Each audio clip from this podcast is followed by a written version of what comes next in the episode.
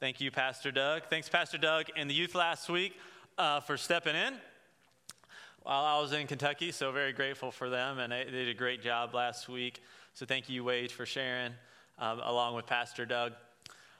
Uh, if you have your Bibles, um, we've been in this series called uh, Kingdom People, and um, one of the reasons we've done it is obviously there's a lot of division in our country. We're focused on elections and all of that fun stuff, and uh, thinking about our country with just everything going on. And one of the things that I think is really important for us as a church is to focus even more so on what God has called us to do and who God has called us to be. And, and Jesus speaks about the kingdom of God, and we are called to be God's people and a part of the kingdom of God. And Jesus came saying, Uh, repent, for the kingdom of God is at hand, but we really know very little about what the kingdom of God is about. And so earlier on in July, I said we're gonna we're gonna spend at least just three weeks here talking a little bit about the kingdom of God.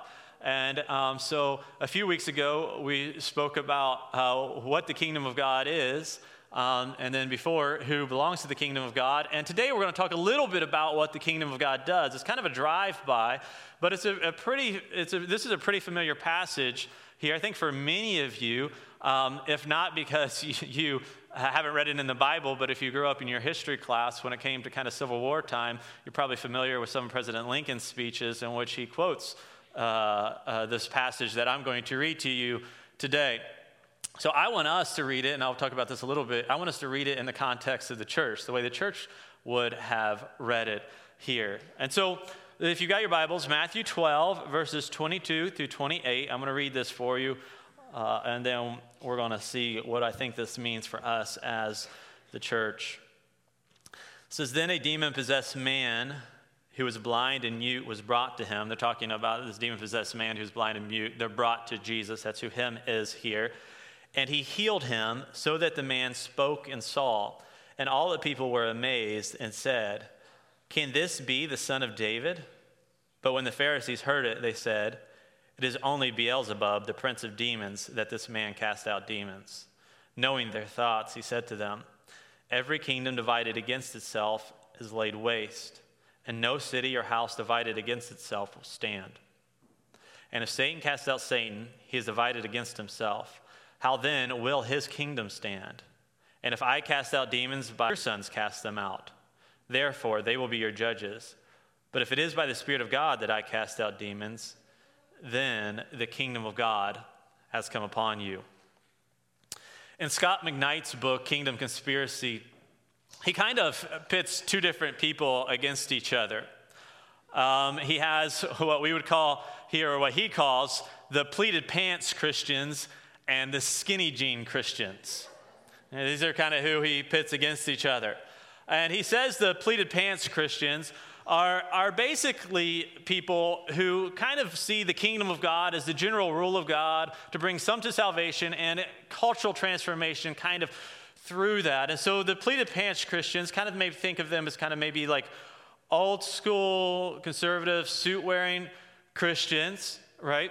Um, and that see the kingdom of God kind of, it's interesting, right? It's, it's brought about typically kind of through personal conversion, which is a good thing. And then cultural transformation, maybe through politics or, or just kind of through God reigning and rolling out through the entire earth. So they have a strong view of God's sovereignty, but when you kind of push them on what the kingdom of God actually is, it's kind of everywhere, but not really everywhere at the same time. And there's, there's just a little bit of ambiguity there. And so he just calls these people the pleated pants Christians. So it's it's it's the general rule of God and work and creation. And then he says there are the skinny jean Christians. The skinny jean Christians, their focus is primarily basically on just kind of doing good deeds, like righting wrongs. And so conversion, Uh, maybe the community of God itself is not as important to them. What is really important to them is helping the poor and the oppressed. And so McKnight, he he defines skinny jean Christians this way. He says, kingdom means, go back, I'm sorry, I'll, I'll touch down here. We're we're working this out here. We're getting used to the T V. So down here, move forward. Up here, I'm good. All right, okay. So it's all new. It's all new. So skinny jean Christians, kingdom means good deeds. Basically, to them, that's what the kingdom of God means: good deeds done by good people. Christians are not, so it doesn't even have. You don't have to be a Christian, right? In the public sector for the common good. So basically, just doing good, whatever that might be, and, and you know, that's kind of what they are saying the the kingdom is. And so that's kind of their definition of the kingdom. Uh, if you were. But to th- this morning, I, I kind of want to focus more so, I've told you, on kind of what the kingdom does. And so I think we can probably characterize pleated pants Christians and skinny jean Christians by what they do, kind of in these categories here. So pleated pants Christians are kind of known for evangelism. Right? We just we just need to tell them about Jesus, right?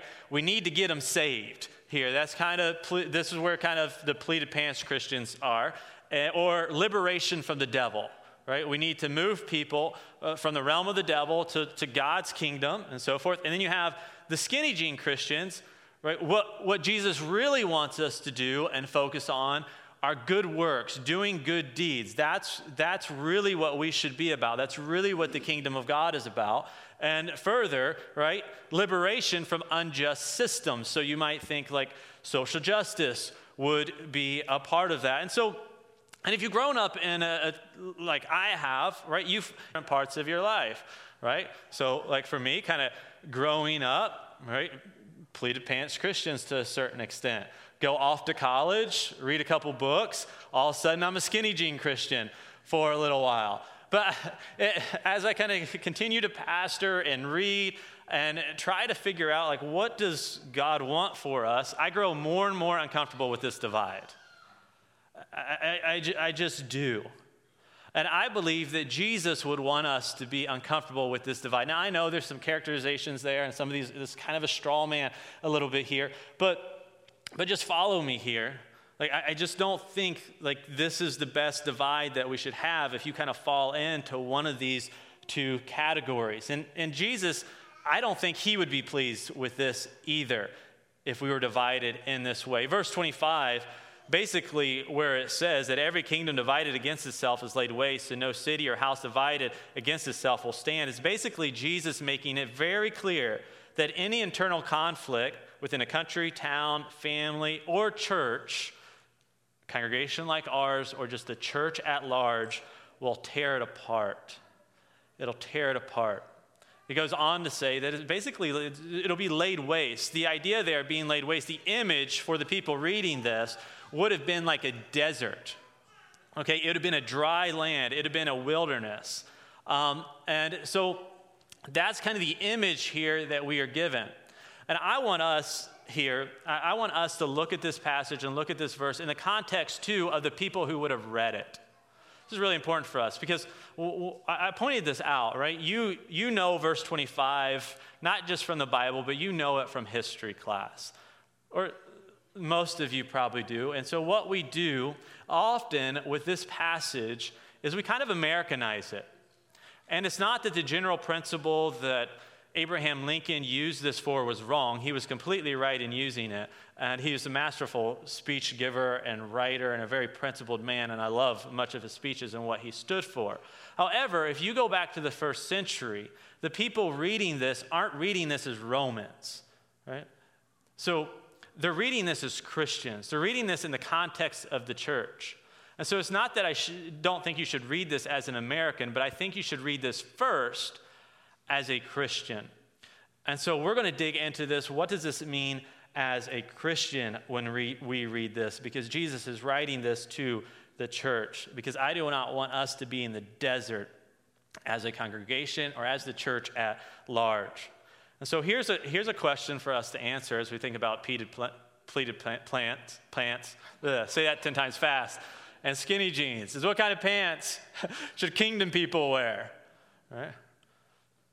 Well, what do I have on? Stretchy pants. No. I can't fit into skinny jeans, and I don't wear pleated, plant, pleated pants very often. You got to do like straight leg, I guess. But I, I, I think the, my point is, is that the type of pants we should wear are different pants altogether. You just need to wear pants. If you're at home or if you just started coming, right, you may not be wearing pants, but Christians should wear pants most of the time, all right? but not the kind of pants here that divide us. So, so to, to kind of look at this further, first off, I just want us to return, I want us to return to what I believe Jesus teaches and the scriptures teach what the kingdom of God is, or who God's kingdom people are. So this will kind of help us moving forward here. And here's what we said a couple weeks ago. What is the kingdom of God? It's the people of God. It's the people ruled by God who have been appointed, who have appointed Jesus as king. In other words, it's people, it's the people of God who have received Jesus as Savior, declared him as king, and worship him as such, and come together to do that. So it is the visible church. It is the church where we, it is in this church that we actually see the kingdom at work. And so the my my opinion here, and what I believe the scriptures teaches, is that the pleated pants get it wrong because it's kind of not God's general rule everywhere and anywhere, but it, we actually see it in the church. The church is called to be the kingdom of God first and foremost. And skinny jeans get it wrong because it's just kind of anywhere and everywhere and wherever good works are done. My challenge for us this morning is for us...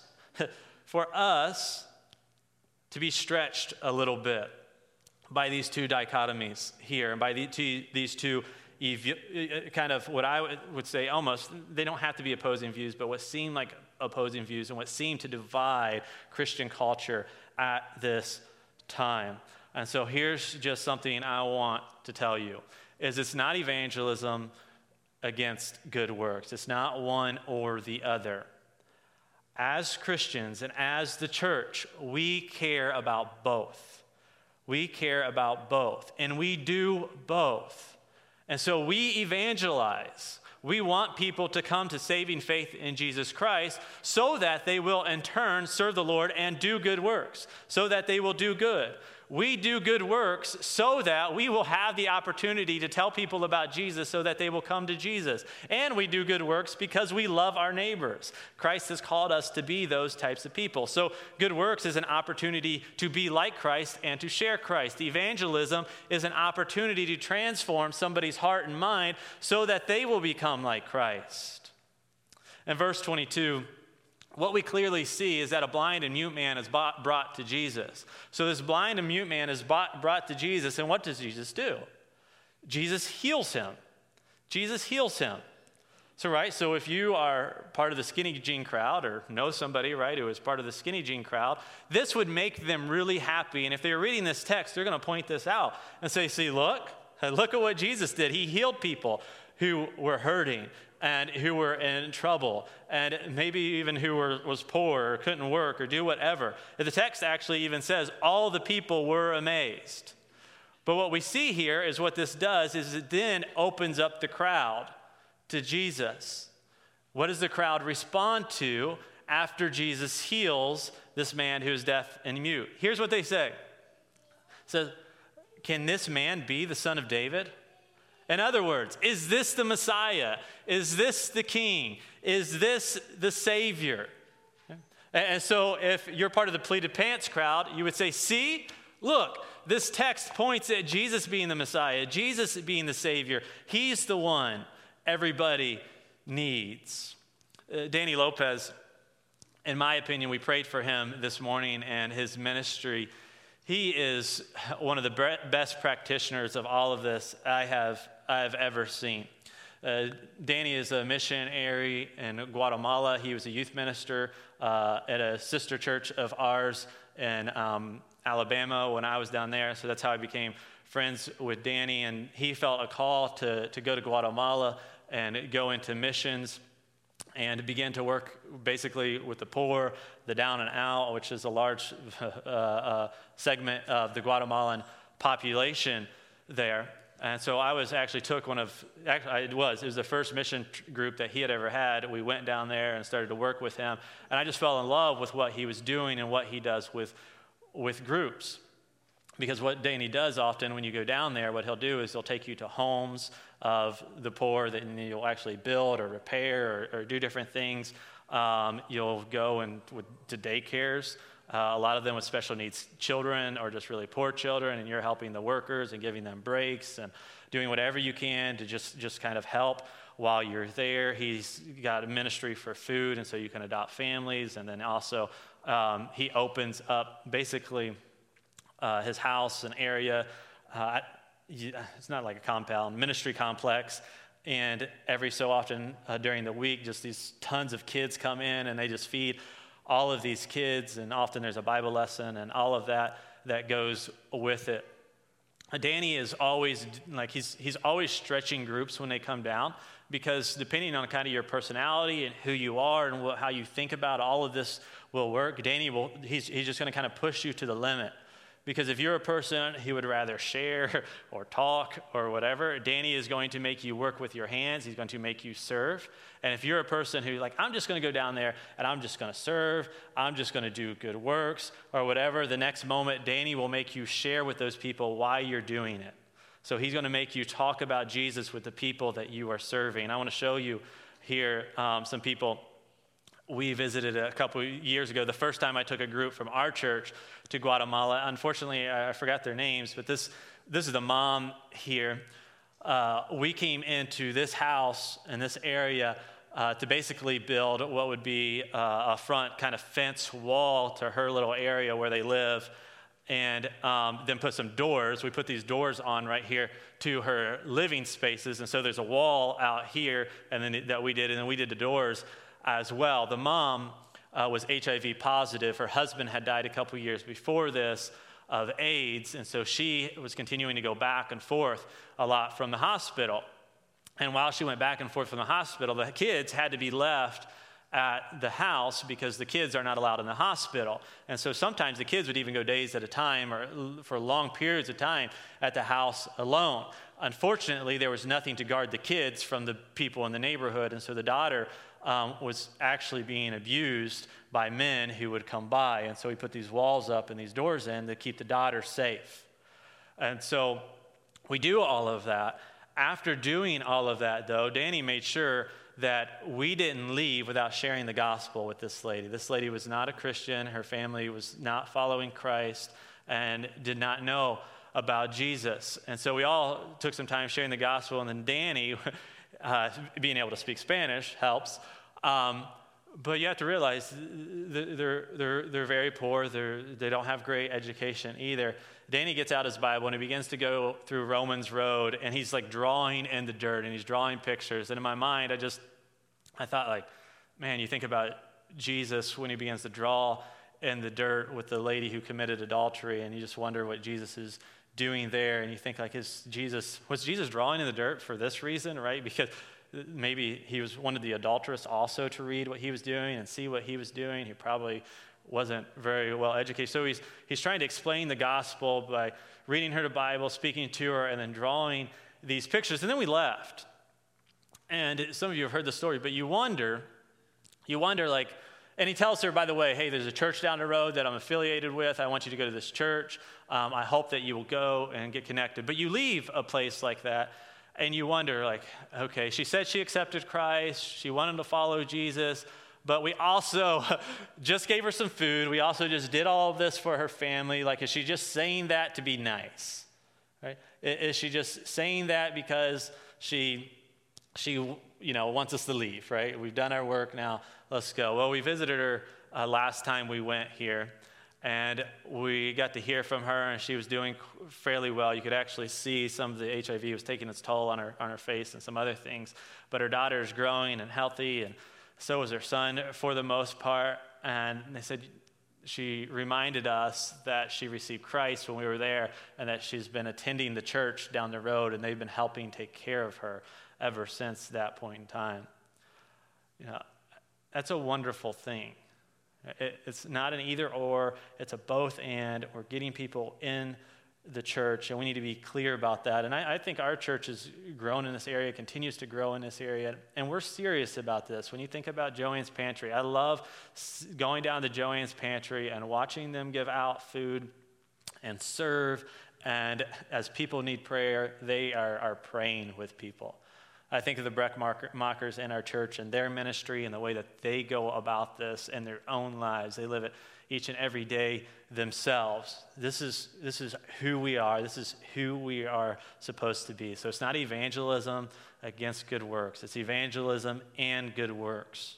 Now, what about this other category here? Liberation from the devil versus liberation from unjust systems here. Now, as we go through this, I'm going to ask you to put your stretchy pants on a little bit here, right? This is going to stretch people.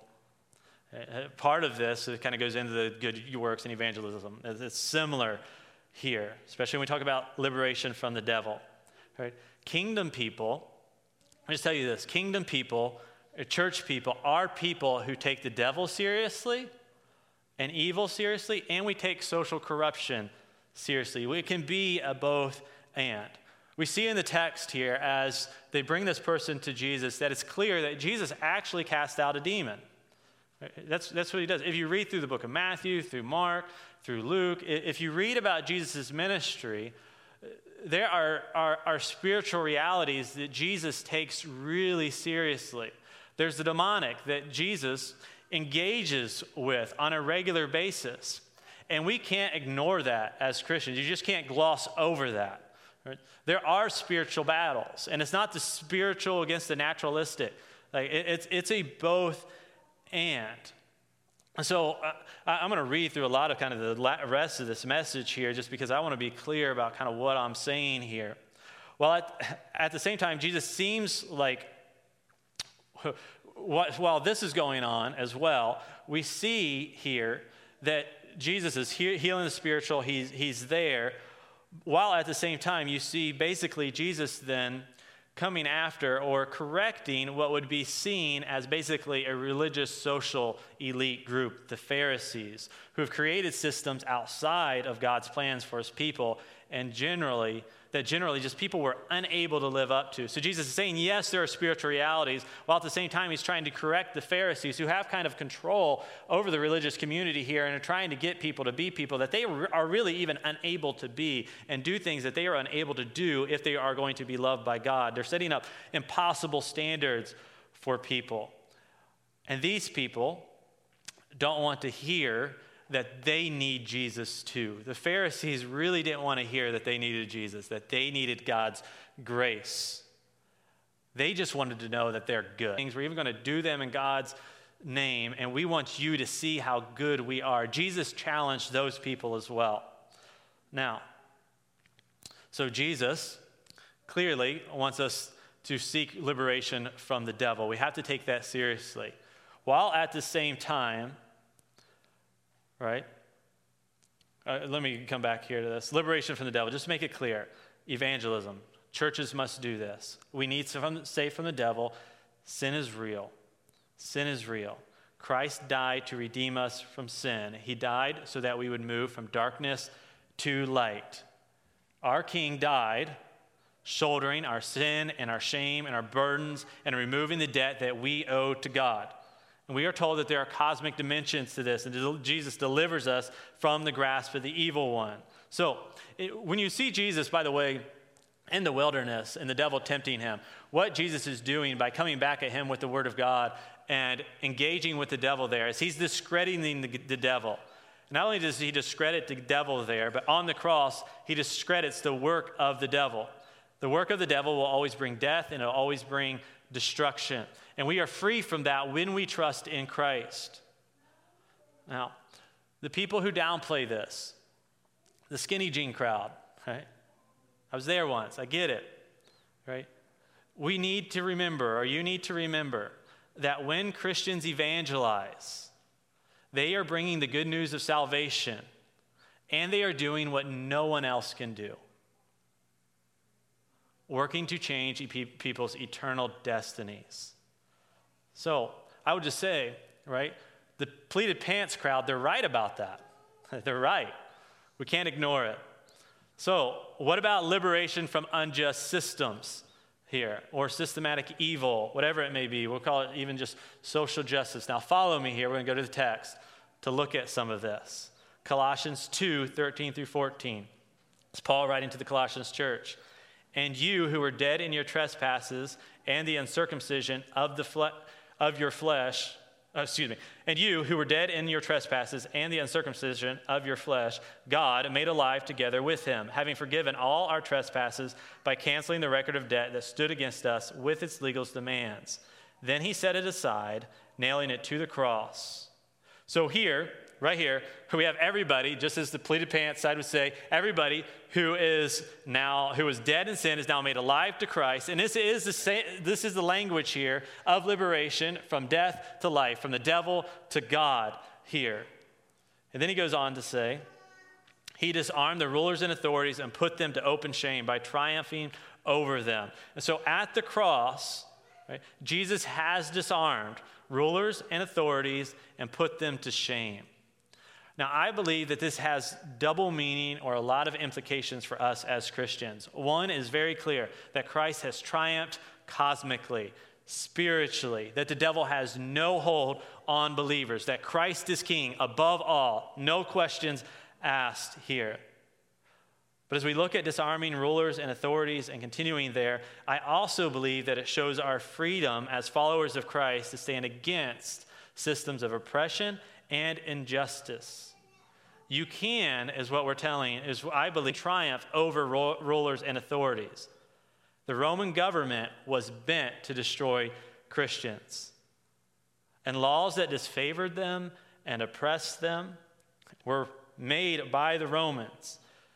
Paul here says, they, however, are free from having to apply the devilish laws and current cultural norms to their life at that time.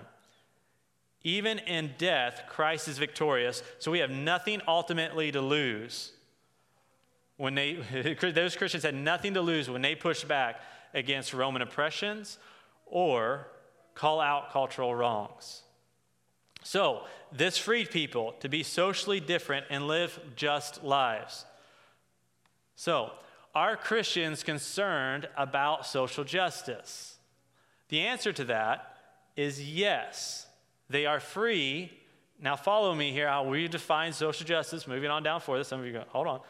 Yes, they are free to be God's people above all else as long as they don't use their freedom to sin. We are driven as followers of Christ by the call of our King and our love for God, and not our need to be loved by the world or to please the current culture in any way. So here's how I think we should understand social justice as the church. We should first and foremost understand it in this way. First and foremost, it belongs to Christians and for Christians. We should keep it, we should start in the church, I guess is what I'm trying to say here. We take social corruption seriously, but it begins here. It begins in our community. It begins with God's people. It begins with God's people. The church is the primary place we see the kingdom of God. So it's where we must start. The church should be a picture of people who are liberated from unjust systems by King Jesus. So we have an opportunity to love, and it should be shown to every person in our church. And we must do our best in our church to operate as people who are liberating others and are disarming rulers and authorities that are doing evil deeds as defined by our King, as we read about in the scriptures. This means that as the body of Christ, we are people who are trying to define justice through the teachings of Jesus and the work of the apostles given in the Bible. Justice is defi- defined by our just God and not by the world and not by current cultures. I will admit, as a pastor, as somebody trying to navigate everything going on in the world right now and having even conversations with other pastors, that this is really tricky and it's really messy. And there are times where we don't agree. But this work needs to be done in the church. So I'm just going to, this morning, I'm going to start out on, with just a few areas that I think we should generally agree on in our own congregation and almost every congregation everywhere. Right? So as we look at our church, we are a community as the people of God, as kingdom people, that strives not to be divided by class. In the church, when we look around, we should see people participating in the life of the church who both who have resources and those who have very little. We should see the wealthy and the poor in our church. Our world tries to divide, divide the classes and pit them against each other. In the church, we should be bringing these people together. Why? Because we care about the poor, and we're not going to demonize the rich for being rich, unless, the, the Bible does this, unless the rich are taking advantage of the poor or holding back what belongs to them. Read the book of James, right? Read Proverbs. Proverbs talks about the rich and the poor. Uh, about all of this. It talks about the rich not taking advantage of the poor and the poor working hard. Both of those are there.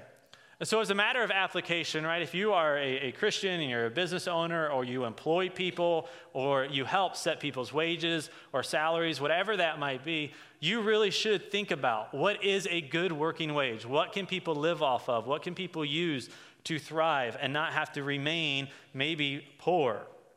While at the same time, any Christian who is a follower of Christ, who is in the working class, or who is among the working poor, whatever that might be, we are called to work hard and to show ourselves approved by God and to our employers. That is our job as Christians. One of the interesting things that has really bothered me, I, I, I discovered this last year. I was reading a couple different things, and one of them was a book called Alienated America, and so I started reading a little bit more about it, and I don't have all of this figured out. But what sociologists are starting to point out, and, and people who are studying the church, what they're starting to point out is the predominantly white church is losing the white working class.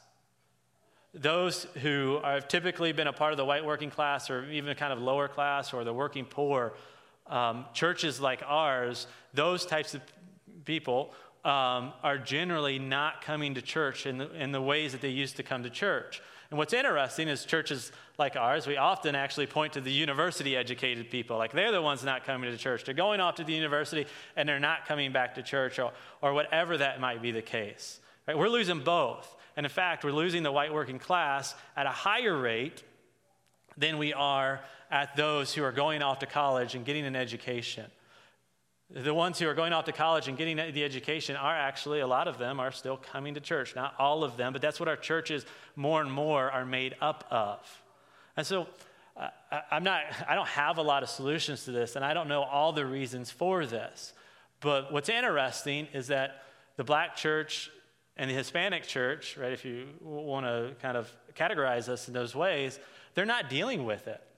And so you you wonder why. Like, what can we do to make sure that we as a church care about the working class, care about the poor, and are showing that, and that are bringing people together? Are we providing opportunities in our church for those who have resources to help people, right, rise up? I get emails from some of, uh, there's a guy here who sends me emails occasionally. A lot of times I can't help him, unfortunately, who is in super, a supervisor position asking, hey, are there even people in a church that can do this or can do this or need a job? That's a wonderful way for that sort of thing to happen. And, and I see people in our church teaching them how to work or give them responsibility. All of that is very good. Either way, that's a troubling statistic if we see Uh, that, that we're seeing and the trend that we're seeing. And we need to be careful because we as a church, as kingdom people, we do need to be a place where the white collar and the blue collar come together to worship King Jesus here. That's what it means to be about the kingdom of God.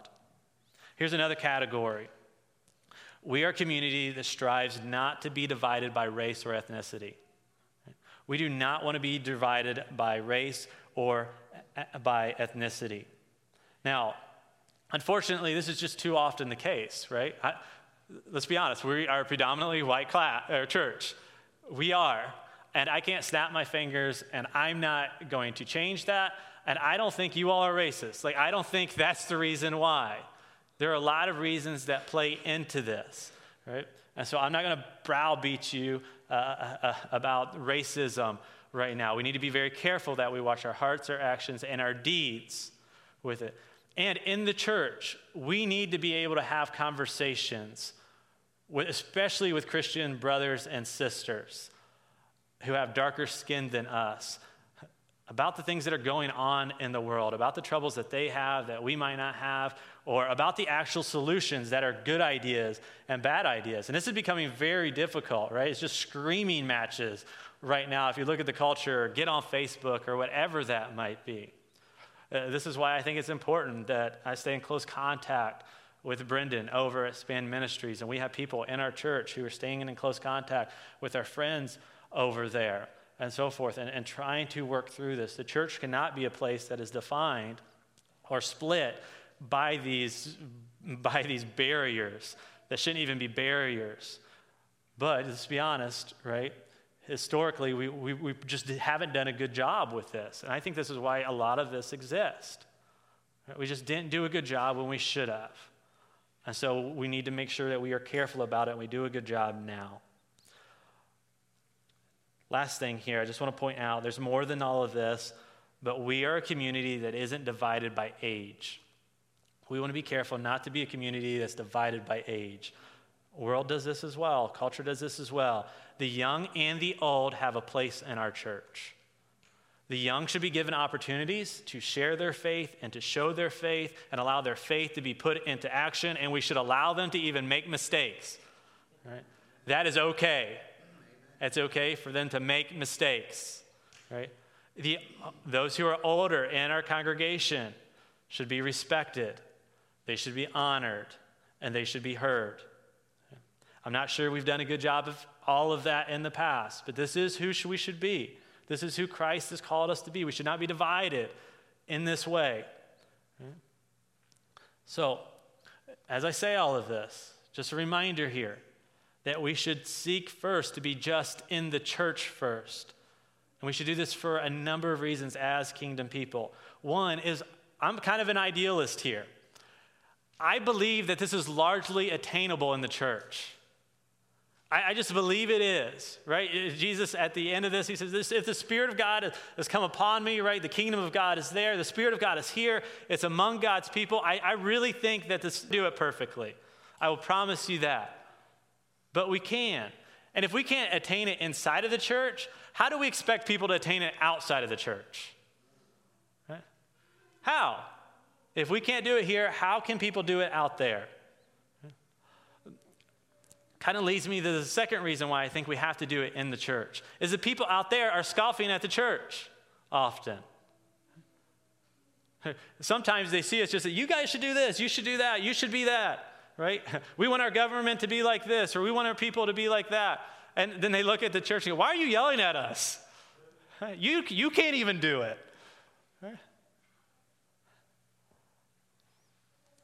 If we want people to change, they need to see it in us. They need to see it in kingdom people. So, pursuing social justice in these ways, it begins in the church. And then when the church gets it right, then we can fight back. And we should against evil among its people and among the country. Like, we should be outraged that the Speaker of our house in the state essentially stole billions of, of money from our taxpayers and pocketed millions. Like, we should be upset about that. As Ohioans, as Americans, as Christians, it is okay to be upset about that. But when we get it right in the church, it gives us more credibility. It gives us more credibility to talk about race when, when we are in dialogue with people of different races than us, especially our brothers and sisters of Christ. When we attend churches where people aren't in the same economic class, where they're not all just like us as far as how much money they have in, the poc- in their pocket or how big of house- their houses are or whatever it may be. When we attend church where not everybody is in the same socioeconomic class, right, it helps us to understand the different challenges that people face and thinking about how certain social policies affect our brothers and sisters who are trying to rise out of poverty. When we show care for the young, and we honor the elderly, and we love everybody in between, right? We are kingdom people who are trying to show people a better way, a way in which we are not divided by race, by class, or by age. You see, a divided kingdom cannot stand, and living out the kingdom of God is about redeeming all that binds us and shackles us from death and corruption. Jesus ends with this idea here in the statement, or I stopped here with this statement as Jesus is speaking to the people. He says, then the kingdom of God has come among you. Jesus' words ring true as he says, then the kingdom of God comes among you when we get this right. The kingdom is among us when we are stretching ourselves to be the church and trying to seek redemption in all walks of life. The kingdom is among us when we are loving God and loving each other and loving our neighbors as ourselves. The kingdom is among us when we take seriously people's spiritual needs and deliverance from the work of the evil one. Jesus said, the devil has come to steal, kill, and destroy, but I have come so that everyone might have a life and have it to the full. And a full life is liberated from the devil to do as much good work as they possibly can. Therefore, we are people who are called to heal in Jesus' name. The kingdom of God is among us when we try to heal each other by loving those who are knuckle hurts and by supporting those who are down and out. The kingdom of God is among us when we try to re- reconcile the racial wounds of the past and the present. The kingdom of God is not about picking sides. It's not about wearing pleated, pl- pleated plants. Pleated pa- I can't even say it. Pleated pants or skinny jeans, right? Kingdom people are about the business of our King who came to save souls and heal the sick, and help the poor. Kingdom people come together to try to get this right. And when we do this, we will see that the kingdom of God has come among us. Let's pray.